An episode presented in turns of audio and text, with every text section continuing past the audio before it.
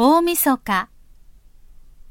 大晦日の夜には、その年の最優秀歌手を一人選ぶレコード大賞の受賞者が発表されます。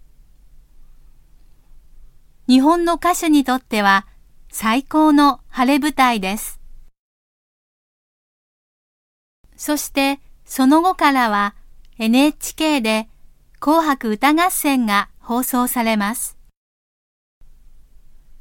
これもその年にヒットを出した歌手が紅白、女、男に分かれて歌を競い合う番組です。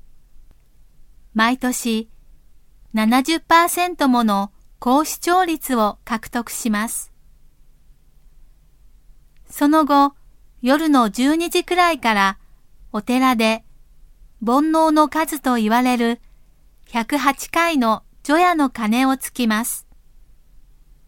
その頃に年越しそばを食べて新年を迎えます。